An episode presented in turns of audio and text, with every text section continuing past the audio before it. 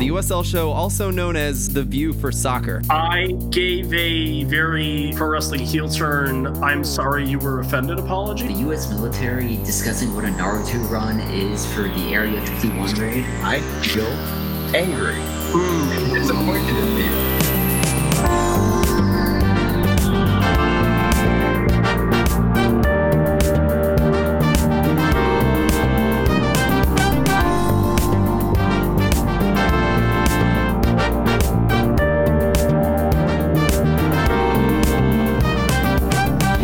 To the USL show. This is Phil, and uh, this show is brought to you by the Beautiful Game Network and sponsored by Roughneck Scarves. We have a good crew today. Uh, Phil Baki is here to join us from Seriously Loco, representing El Paso Locomotive tonight. Phil, thanks for joining us, man. How you doing? I'm doing great. Uh, hopefully, it doesn't get too confusing with the uh, dual fills, but we'll uh, we'll try to power through. Yeah, usually we force someone to take a nickname. Um, I don't. You got one? I don't.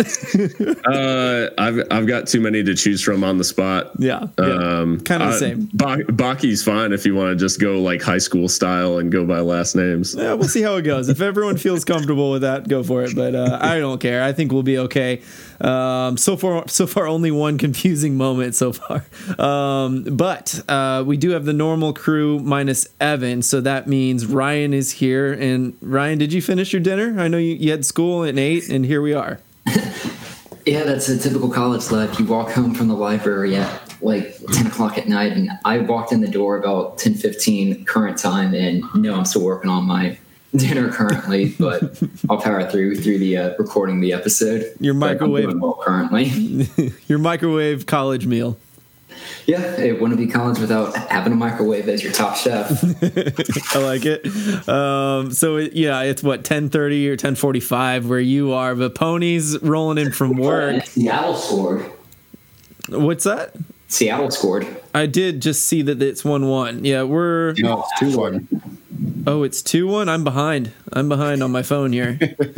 good, good podcasting we got going right now. Uh, Pony, say hi. It's a solid timestamp on when we're recording right now, you know? Yeah, exactly. 24 minutes for me, so I'm about to see a goal, I think. But uh, um, anyway, Pony, how you doing, man?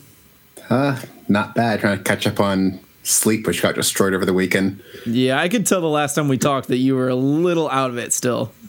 Yeah, no kidding. Uh, but it was worth it, right? I, I think that's what we want to start talking about. I want to hear a little bit about your uh, experience at Phoenix. Yeah, so for those who didn't know, I went to Phoenix for the first round game, and me being the weird person I am, I flew into Phoenix on Saturday morning, and I flew out of Phoenix on Sunday morning. I was there for less than 24 hours. That is crazy. It was fun. I mean, Sam Dorr hooked me up with a ticket, so I was saying, "Hey, if you get me one, I'll come." And he said, "Yes, you have one." So that kind of forced my hand. At that point, I kind of have to actually make it out to Phoenix, and it was quite the experience. It was a great stadium, great atmosphere, great fans. I think like ten people actually came up and recognized me because I said what I was wearing on Twitter That's and that was really really kind of half panicking for me and half kind of cool at the same time where i was not used to people saying hi to me by pony because that doesn't happen apart from this podcast ever That's great. Uh, so people did say hello. I my biggest fear is that I do what you did and then just everyone doesn't care. now i got enough people saying hi who at least follow and recognize what i do and that's actually really cool that people care enough to actually walk up to a stranger and hopefully it's not the wrong stranger So uh, a couple questions about it because I've never seen a modular stadium. Can you kind of tell those of us who haven't seen what it was like? Did it feel very normal and very whatever, or was it obvious that it was modular? It, once you got inside, it felt very normal. Mm-hmm. Outside, it's literally in the middle of a giant dirt patch for probably at least four or five times the size of the stadium. It's just completely empty dirt all around. And me being me, I decided to walk the entire way in from across the street where I met up with the Rising as one guys, who I think that podcast did drop this morning. I talked to one of them before the game. Oh, sweet. I need to look that up. Yeah, it showed me being wrong about a couple of the West games and right about most of the other stuff. But it was good to talk to talked to some other people. So we got to meet up, and I walked over to the game, and it was it was fun. And I promised I'd shout them out, but massive shout out to the Banditos people who gave me a ride back to my hotel because my phone died Wow. during the shootout, so I can no longer call it Uber or Lyft. Crazy. So for the people who gave me a ride back to the hotel, you're lifesavers. Thank you for not making me call a cab through a payphone. Give them all the money in my wallet to take me back to the hotel. what payphone? There's no I, I could have payphone. probably found one if I walked around long enough.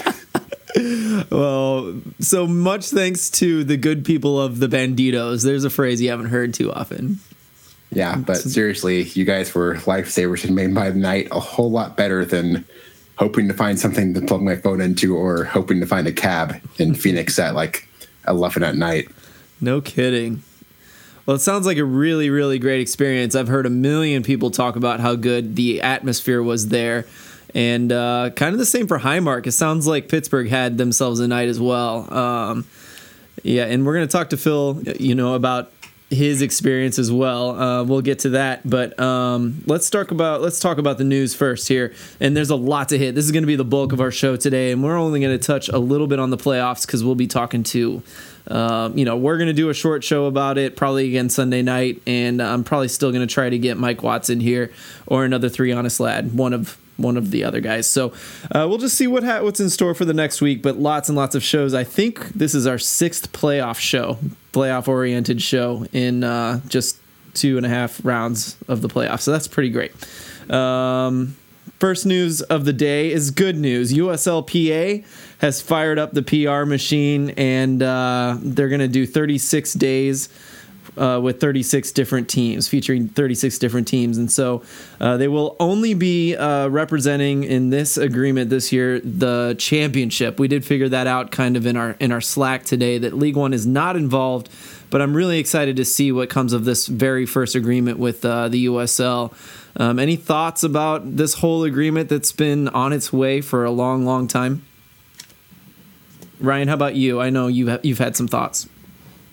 I think it's good to have the uh, USLPA form, and I understand having it come through the season was a bit difficult to try and organize a lot of things. But now, as we're hitting into the postseason, when there's going to be more eyes focused on the league, especially with the uh, USL Cup final on E ESPN two, it's basically a very good platform to kind of highlight all the teams, and especially doing these 36 teams in 36 days, you can actually look at a lot of the small sides who basically don't get a lot of attention. Your Atlanta United twos, your Bethlehem Steels from like the mass media, and so at least good to put them on a pedestal. I guess that's one thing we'll have to consider going forward would be a, a way to try and implement League One into this uh, kind of association just because they're also professional players and it's something that I would like to see them be covered. But of course, you got stuff, especially with these bargaining agreements, you got to take baby steps first before you can start running. Without a doubt. Phil, Pony, any thoughts from you guys? I mean, for me, I, there's been a lot of a lot of talk from a couple of guys out on on Locomotive about their uh, about the importance of of the players association and and the collective bargaining agreement. But I am interested to see what the actual sticking points are in this first you know round of negotiation. Where is ownership going to try to stand their ground versus where the players going to uh, to try to to really um, get themselves some some benefits. I know one of the big ones that's been talked about, especially down here with uh, guys like Drew Beckie, uh, is uh, is head injuries, uh, which I know is is kind of constantly across um, U.S. soccer, just with um, the different pundits who who champion that. So. Uh, I'm just interested to see whether the focus is on you know minimum contracts or is it on player safety? Like where it, where is the players' focus um, in this in this first round of negotiations? Well, uh, um, this blends right perfectly into the SocTakes article that we all got to see this week from uh, Nipun Chopra, of course. Um, breaking some really big news about Hartford, about um, several, several sources talking about the mistreatment of players. And, well, I say mistreatment. Um, they as far as the league is concerned about things, laws written down about how players are supposed to be treated, they have, uh, as far as everyone's concerned, met those requirements. But boy, they skimped every possible chance they could, according to the article. and um, you know the players. Uh, even I know a decent amount of players, and I've gotten to have a couple. You know, I've gotten to get word from a lot of players over there, and not just players about the situation. And I, I've heard of things that are a little bit worse than even was in that article, in small different small ways. But basically, Hartford was trying to get away with as much as they could on uh, with very as very little money as, as possible, and it just wasn't wasn't good. And to, to the cherry on top of that was Jimmy Nielsen um, you know, and Hartford mutually parting ways is the way it's listed there. Um, let's let some people get some takes in here. Pony, you must like Jimmy Nielsen. He's, he sets up a team in a way that you typically like. Yeah, I like Nielsen, but I think I talked about this this week in a little bit where it's just really bad that, I mean, if even half the stuff that came out of that article is true, this is horrible not only for Hartford but for the league for letting this actually go.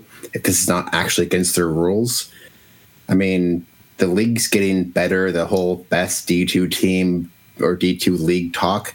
If this stuff is allowed to happen, you're probably not even like the best D four league. If this is going to be what actually is allowed to go on, mm.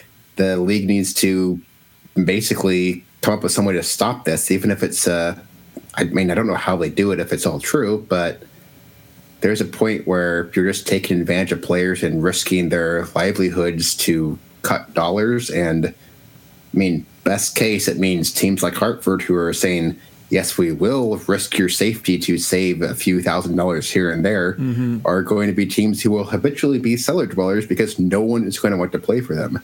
At most, you're going to get some local people from Hartford to go, well, yeah, maybe I'll take a few thousand dollar contract to go play for this team who's not going to pay for anything if I get hurt because I think I might be talented enough to break into the league next year if I show I'm good at Hartford this year. Mm-hmm. It's bad for the league, it's bad for the players, and if it's going to be like that, Nielsen did good to get out of there. He's better than that. Yeah, yeah, and and like I, that's kind of what I was saying with the cherry on top. That if, if Nielsen doesn't want to stick around, it almost kind of proves that most of it is true. You know, it, apparently, you know, there's word that he's on a three year contract at that, so he must have let that go to get out of there. Um, is what I'm guessing based on everything else that happened around there. Um, but but yeah, the the safety thing. That's what you you kept mentioning player safety at risk. That's because i think at the end of the season to meet their budget or something like that they scheduled another friendly. Um, and uh, you know players could have gotten injured in that friendly at the end of the season after everything was over. So uh, that, i think that's what you're talking about there pony uh, among a few other things. But any other thoughts from ryan or phil on the on the matter it's an ugly situation. Um, Hartford's not looking good, and and you know hopefully the, you know the point of going straight into this from the PA point of view is that they have a starting point, right? These are some things that they can nail down, and to be honest, as Pony was saying, the league should nail these things down because it makes them look bad. And unfortunately, to me, this kind of just shows that that there are owners out there that are going to do the bare minimum and try to get away with what they can. And it just proves that unfortunately we need a PA. It shows that a PA is necessary for players to be taken care of because we can't just trust human beings to, to do that um, when it comes to money. So that really sucks. Um, that's my word on that. Um, and we can move on to the next depressing story. um, and I'm sorry, everyone. We're, we're really digging in tonight. Um, there's a lot of news on Fresno today, and I think Ryan can kind of speak. You have at least one of the um, one of the tweets pulled up about some of the news on Fresno today. Yeah, it was a tweet earlier today, just kind of from Mike Walsh, just talking about the team gave like an official statement, just that they struggled so often to try and find a stadium within the city. I think there was mentioned that they had met with the city 11 different times to try and figure out a stadium. And once you're on your 11th plan, it, um, it just seems like it's not going to come to fruition. I mean, if New York City FC has struggles in New York and you're struggling in Fresno, it seems almost impossible to get a city built. But it seems like now at the end of the season, it's more likely that Fresno will probably end up relocating rather than shutting down the franchise because it seemed like the owner is still from his statement that he was still passionate that he wanted to bring soccer into Fresno and stay in the region. So I think it was mentioned that Monterey, California was going to be a potential spot that they were going to try and do like a modular stadium there and then dropped with the stipulation they would drop to a League One. But it's still it's unfortunate that you just you never want to see a team a fan base lose their team. Take it from a guy who's already lost his USL team that you just don't want to see it happen to anyone. I agree. Um, I don't have it draw pulled up right now. I don't didn't pop up, but Edwards, even Edwards, uh, Jake Edwards posted something about that today, and it kind of stated the obvious in a way, but it also I don't know if we always think about it, but he kind of phrased it in that you know it's necessary for someone to have a stadium. Um, soccer specific, specific stadium at that to be totally successful in this league at this point and to not have a stadium to play in at all uh, just it's it's impossible to be successful in this league. And so you know it's as simple as that. It's a simple statement. Um, but you know obviously he said he doesn't want to ever lose a team and he hopes they work it out and they're welcome to keep trying even in Monterey. and then the Monterey announcement that you mentioned came out after that I think so, you know, Fresno's all over the board. This morning, uh, everyone assumed they were dead completely, and then little bits were dropping throughout the day.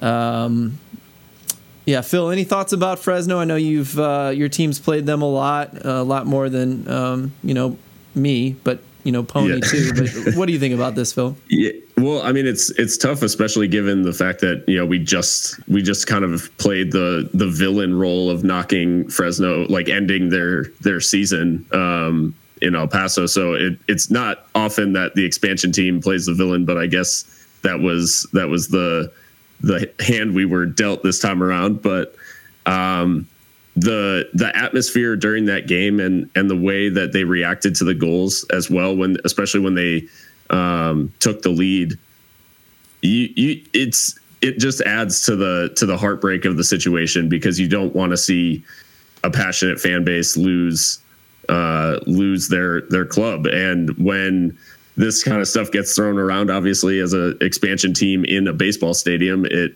it does give me a little bit of pause.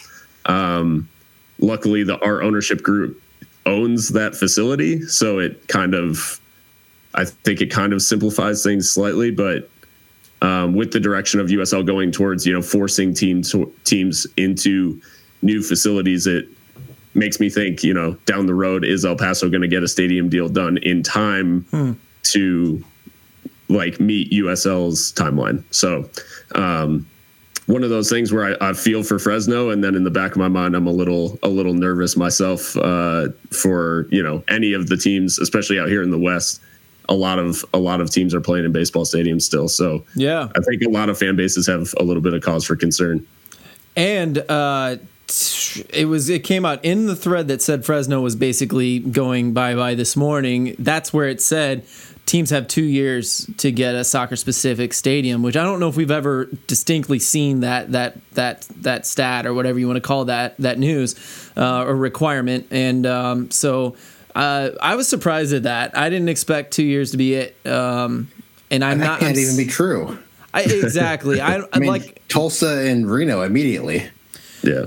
Yeah, well, at first I took it as new teams coming in have to have a soccer specific stadium within two years. Um, but it's just the way things have gone so far. It's like USL says one thing or implies one thing, and then nothing gets called. You know what I mean? I, I, I that's why I kind of came out and said, you know, I don't see that actually happening, but it's a good aim. Yeah. You know, I, I could see like you have to have a five year plan.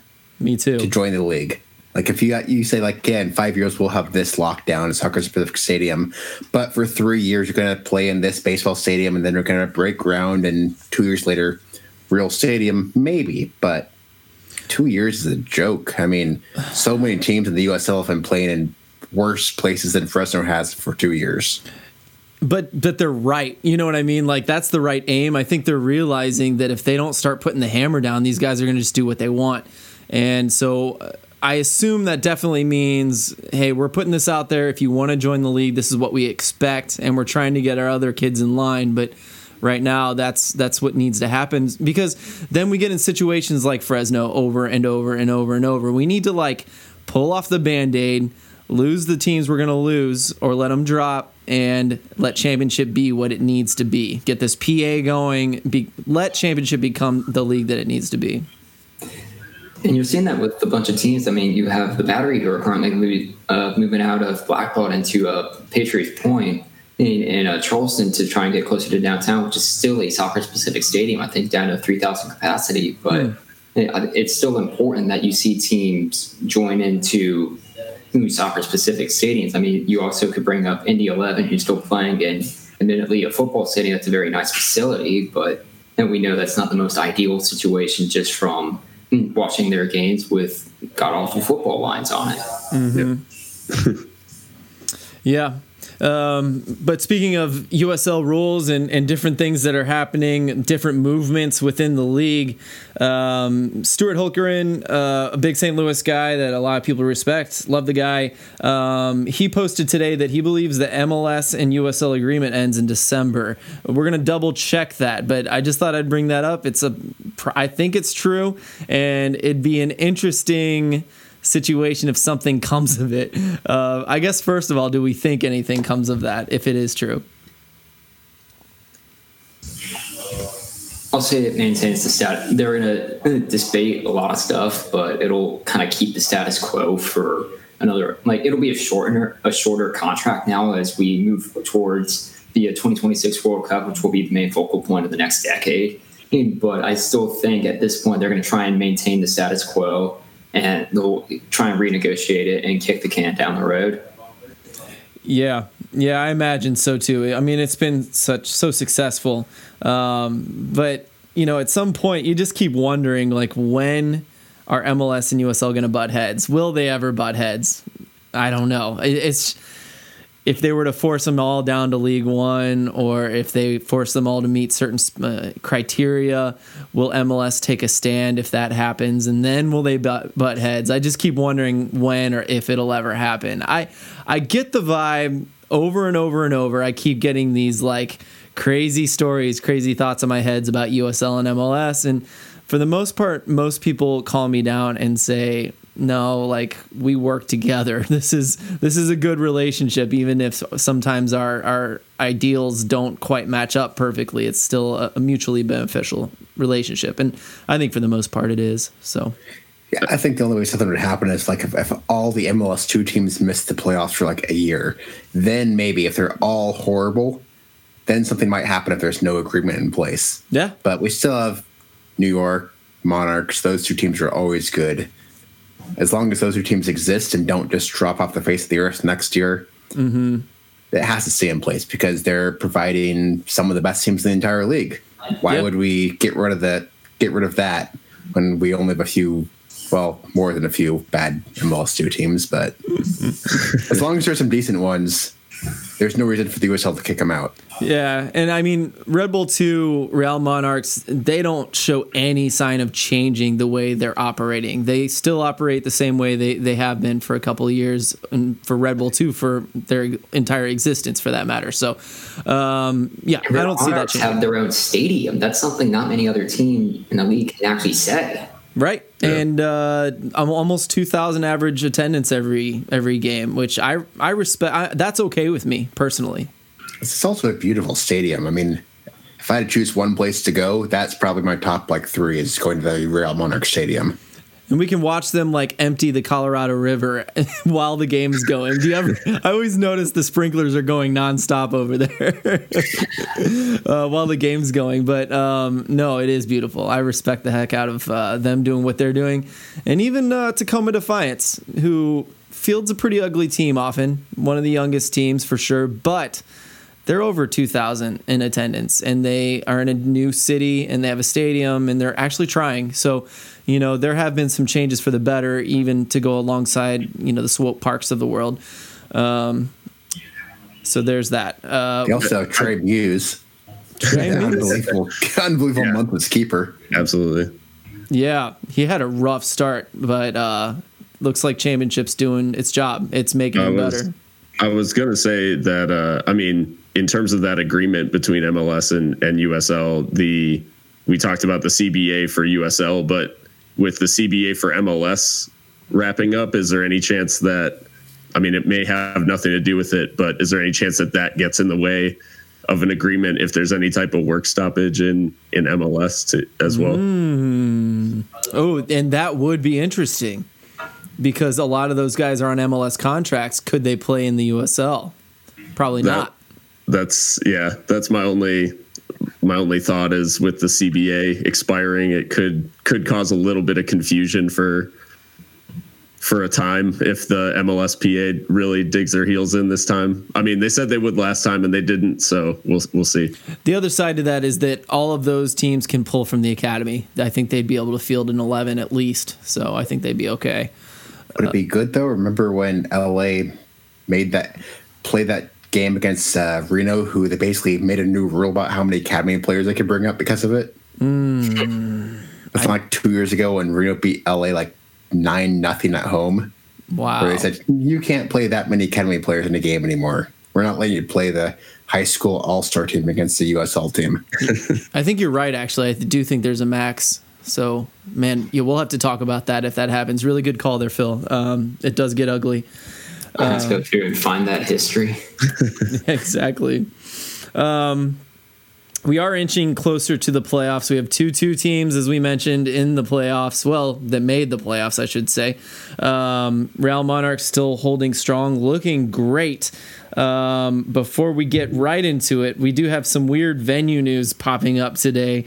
Uh, ben Wright posted today that Nashville is looking for a new venue, or he didn't at first say that they're looking, but he said they're thinking about changing the venue. And at some point, that turned into they're looking for a venue, and it seems like possibly the league told them they couldn't have it in the final in a baseball stadium if that were to be the case. Um, there was. You know, some funny tweets about Louisville's field, and maybe it came from that a little bit. Um, but Louisville, um, Louisville, if they were to go to the final and host, which is a possibility, uh, their venue is busy on the day of the final, so they would have to search for a new uh, stadium for that, um, a new venue for that event.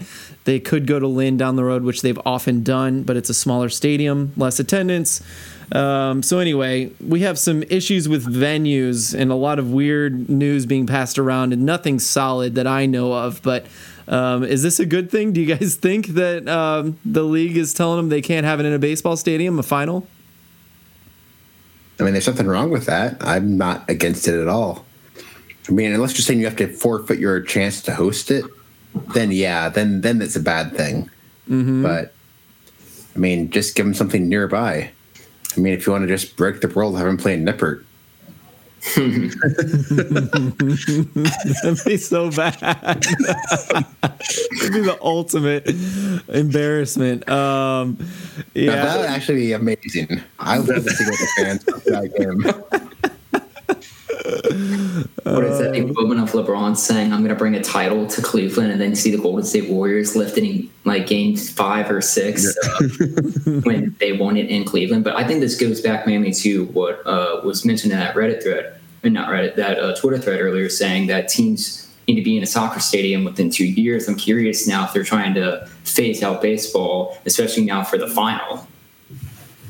yeah. And and my question is, if they're just now starting to look, were they just told this week or last week to to go look for a, a new venue? Because that's uh, that's not good operating procedure. But I mean, that's a lot of assumptions. This is all assumptions, to be honest. But maybe it's kind of been in the work, but I mean, as most of us should, for at least for Nashville, I think a lot of us said it was safe to assume they would be in a position to try and make the USL final.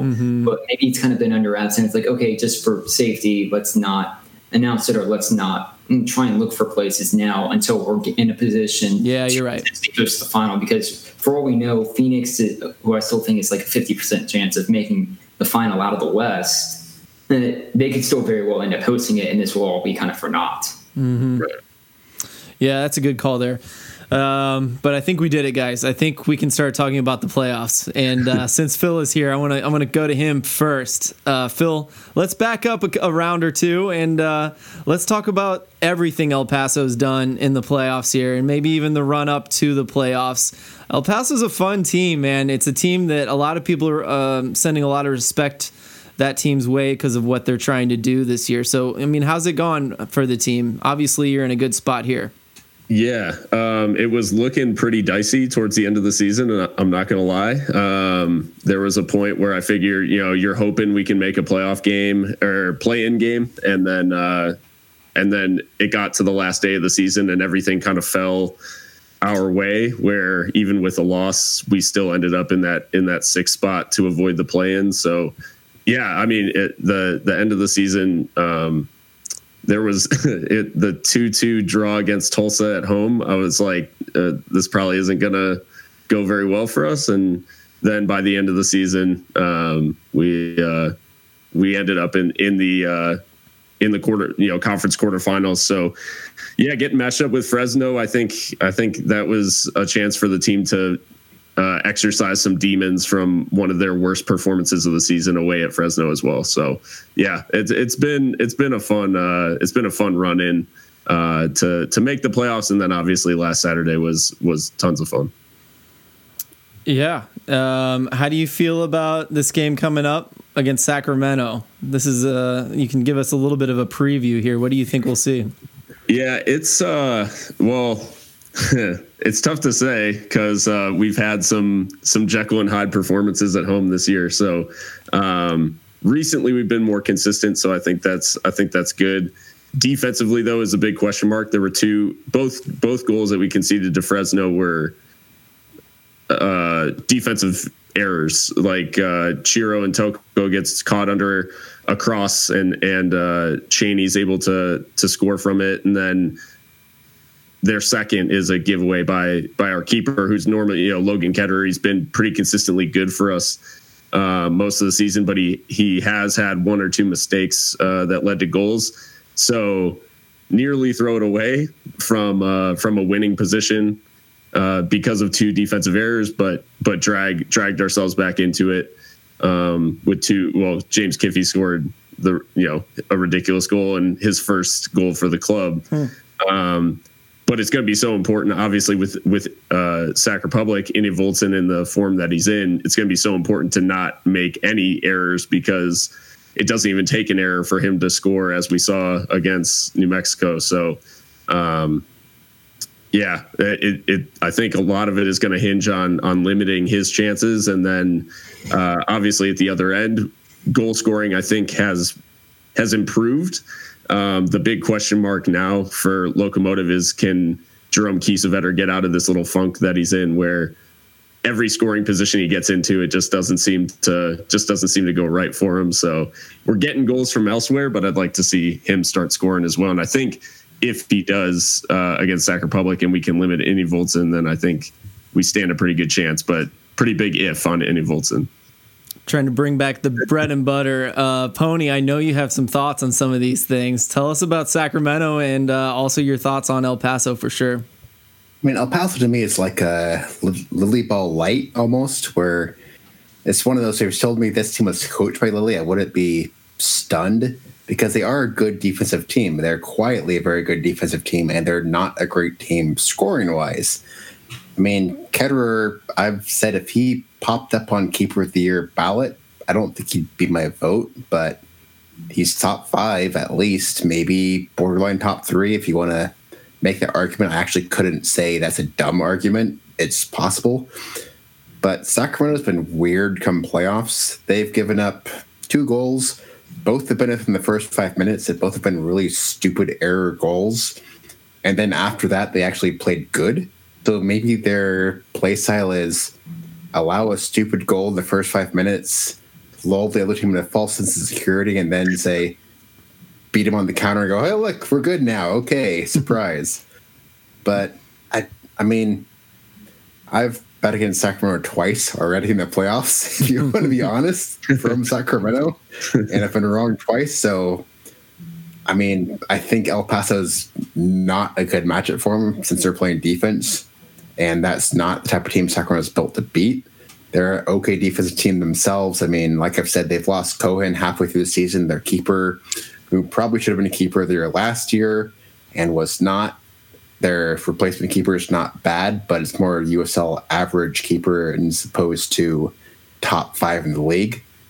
So I'm a little bit afraid of that. But I mean, Sacramento's been playing better than I ever thought they would be. I mean, if you told me they would be in this game versus be out first round, I'd pick be out and playing round 100% of the time.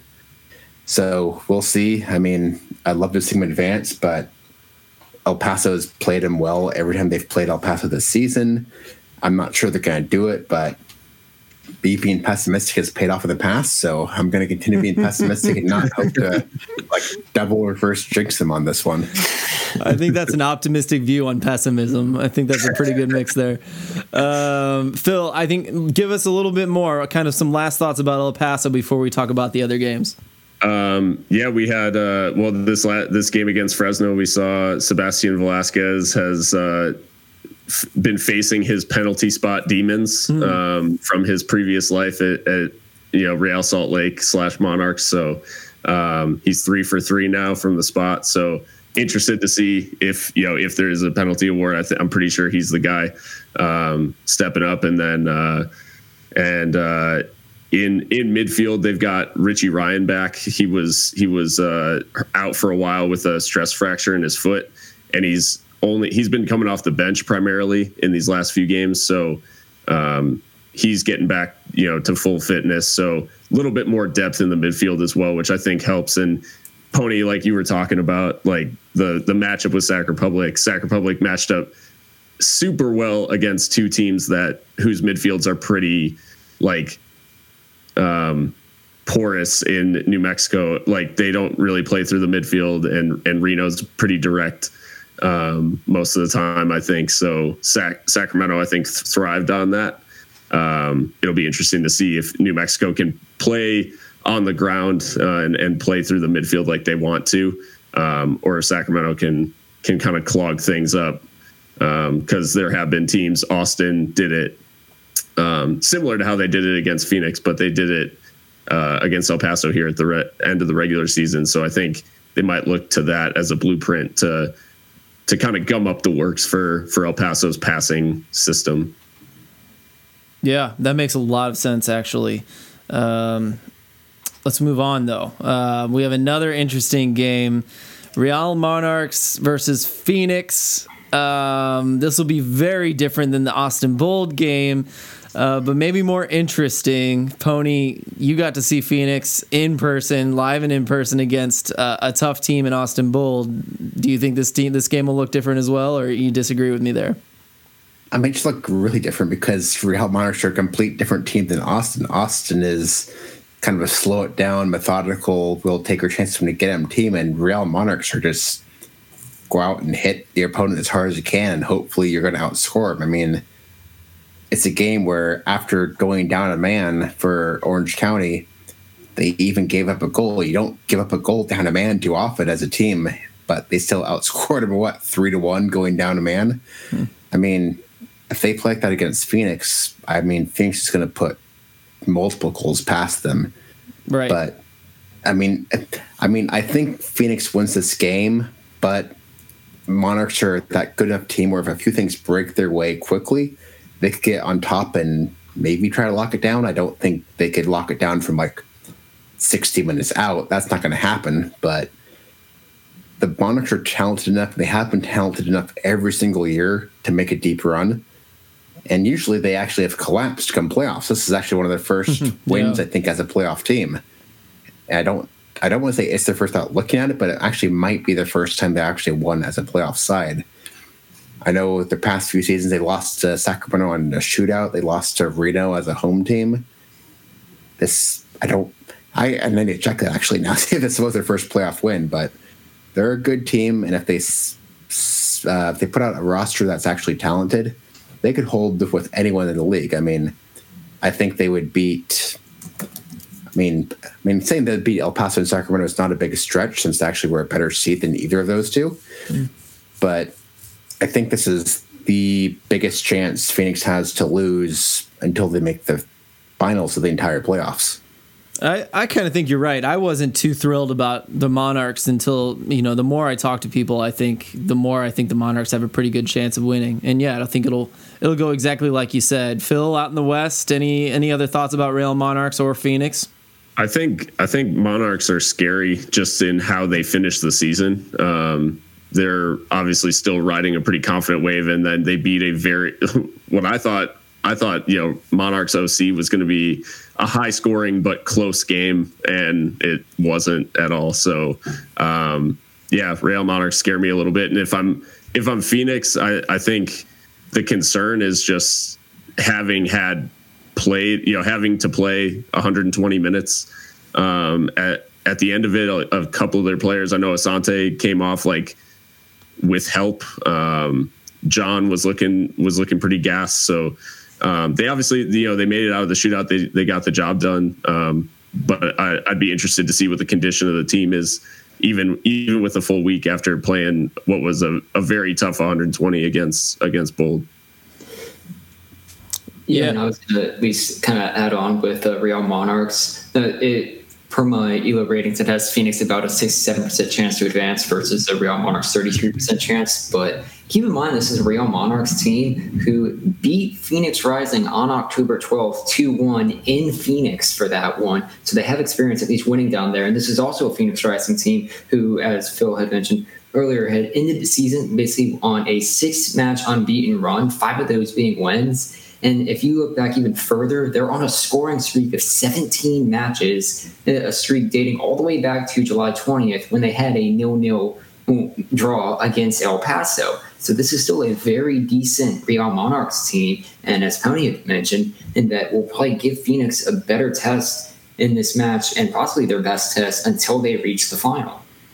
Yeah. Yeah. Phoenix has won seven of nine games right now or not Phoenix, Real Monarchs. They've won seven of nine games. Mm-hmm. And I did check. This is Monarchs' first ever uh, playoff victory. It was just their second ever uh, postseason match as well. Okay, I thought so. Just wanted to be sure before I said yes for sure. Year and then everything else just haven't played well enough to get there.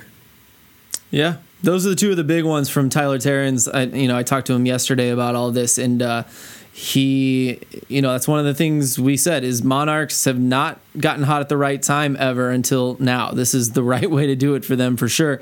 Um, but also that phoenix is tiring a bit and so that's interesting to see. Um, we'll see how it pans out for sure. monarchs in the past uh, four meetings they've had with phoenix in the league they've won three of them. Mm. two they won both of them in uh, 2018 well that's interesting really interesting. We'll see how it goes. Uh, let's move over to the east, though. Let's talk about the uh, the bloodbath. We'll call this one. Uh, it's going to be a bruiser, maybe. I think that's better. A bruiser between Indy 11 and Nashville SC, the two and three seeds. It's going to be in Nashville. Um, in this could be the final game in their baseball stadium. Forget what it's called, but um, you know if they are to move the final, go ahead. What? First Tennessee Park. Thank you. I always forget. Um, so yeah, it could be the final game there uh, because they're going to MLS with a new stadium the following year. So um, here we are. What do you guys think, Brian? Why don't you lead us off about this Indy Nashville matchup? I think Nashville is still a pretty decent side from the start of the place. From the start of the playoffs, they were my pick to actually advance into the championship game and win the Eastern Conference. As they closed off the season on a five, on yeah, basically a four match win streak with wins over Loudoun, Louisville, North Carolina, and Atlanta United 2 before they beat Charleston in their uh, quarterfinals game 3 1. And I think this is still a decent uh, Nashville side who, in that time to close off the year, they only given up one goal. And that was to Louisville. They also gave up a goal against Charleston. I'd, I'd still back them in this one. I think the big problem is Indy 11 is not the strongest road team and we've Pony's mentioned it in the past that the second they go on the road, it's been difficult for them to try and take results from that one. So I do believe Nashville will be the one to kind of advance in here.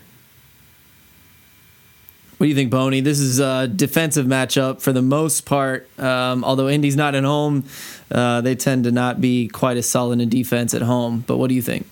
Yeah, yeah. Indy loses this one. Last ten games the road, one win, two draws, seven losses and that's not even against a lot of good teams. They're not a good road team.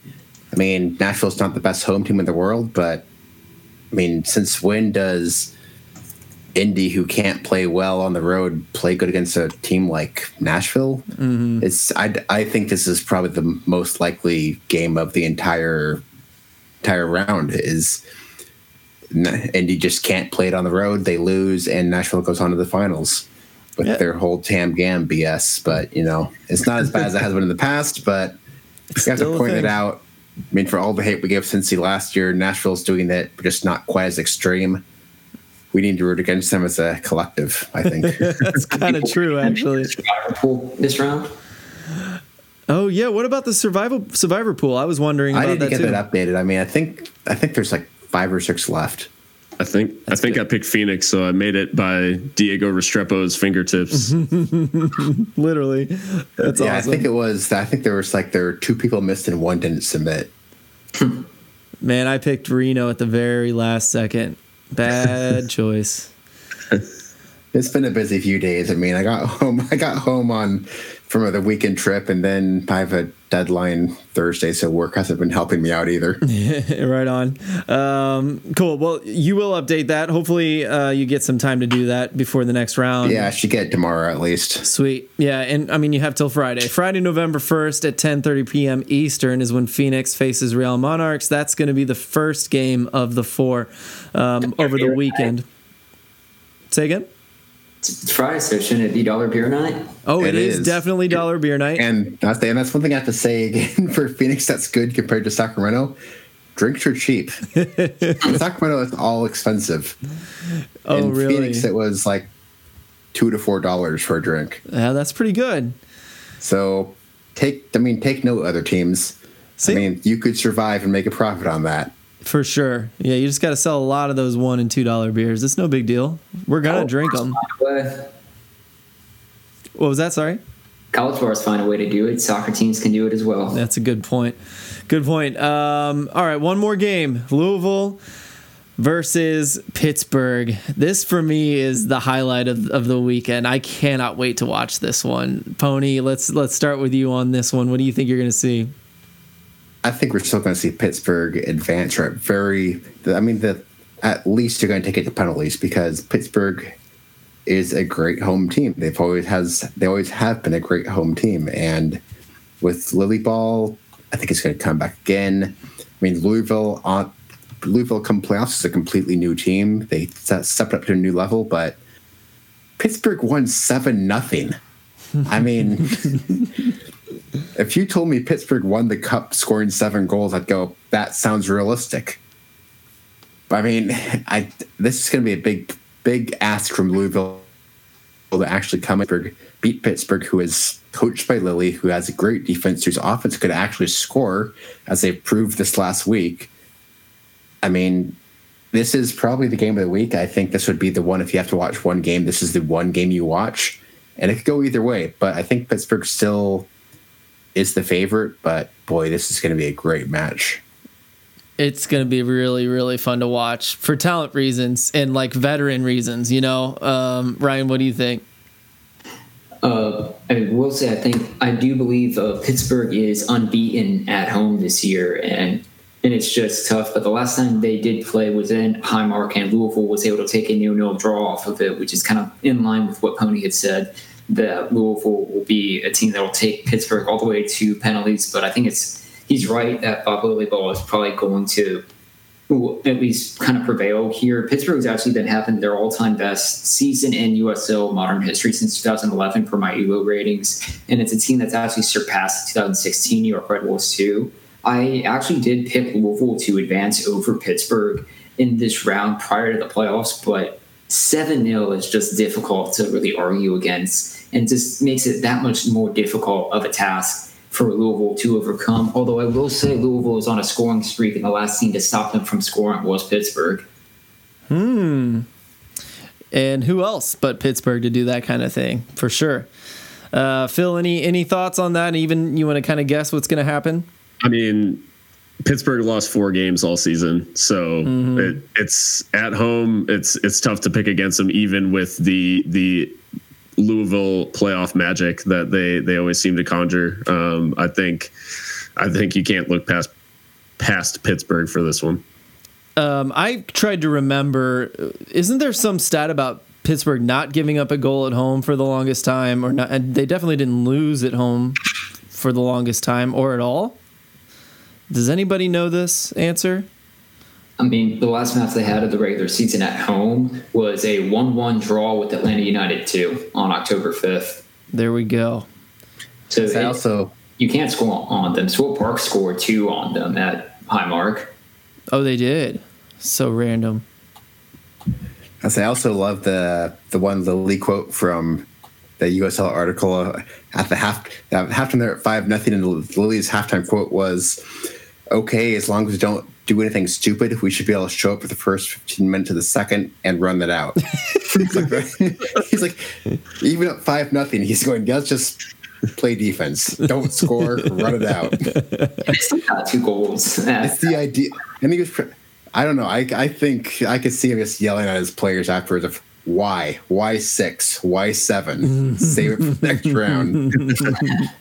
Well, maybe they pulled a Leicester on uh, Southampton for that one, but the other uh, three teams who have scored on Pittsburgh at Highmark this year is Nashville, which is the usual suspect, Birmingham, surprisingly, when they did that in the league, and then shockingly of all teams, Hartford.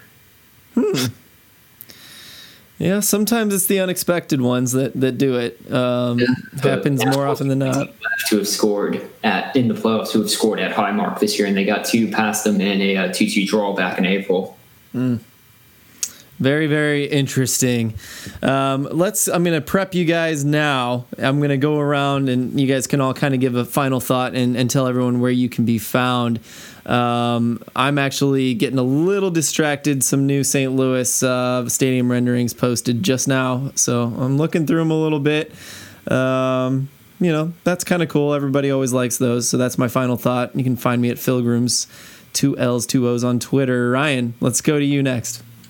You can find me on Twitter at ILM underscore Ryan, mainly talking about USL stuff, but an occasional ECU thing thrown in there, I guess. Definitely. Pony? I can find me at USL underscore pony. And as I've promised, if both Phoenix and Sacramento win this weekend, I'll do my best to make it back out there for the West Finals. Oh yeah, you know weeks. what? I've been thinking how if I would love to try to make it to either Louisville or Nashville if that's if that becomes a thing. Uh, I'm gonna try to do that if I can. You've got me uh, inspired, Pony. I say it was fun. Just go, even if you're just a neutral, it's so fun. All right, Phil. Now's your shining moment. Can you pull it off? yeah, I think so. I'm uh, at Baki Balboa, B A K I, um, and uh, yeah, I'll talk about all kinds of soccer stuff. But my podcast, Seriously Loco, um, talks about all the locomotive stuff. Pony, if uh, if El Paso wins, I'll be in Phoenix. So I guess maybe It's, it's maybe a I'll- great place to visit. It Yeah. really is.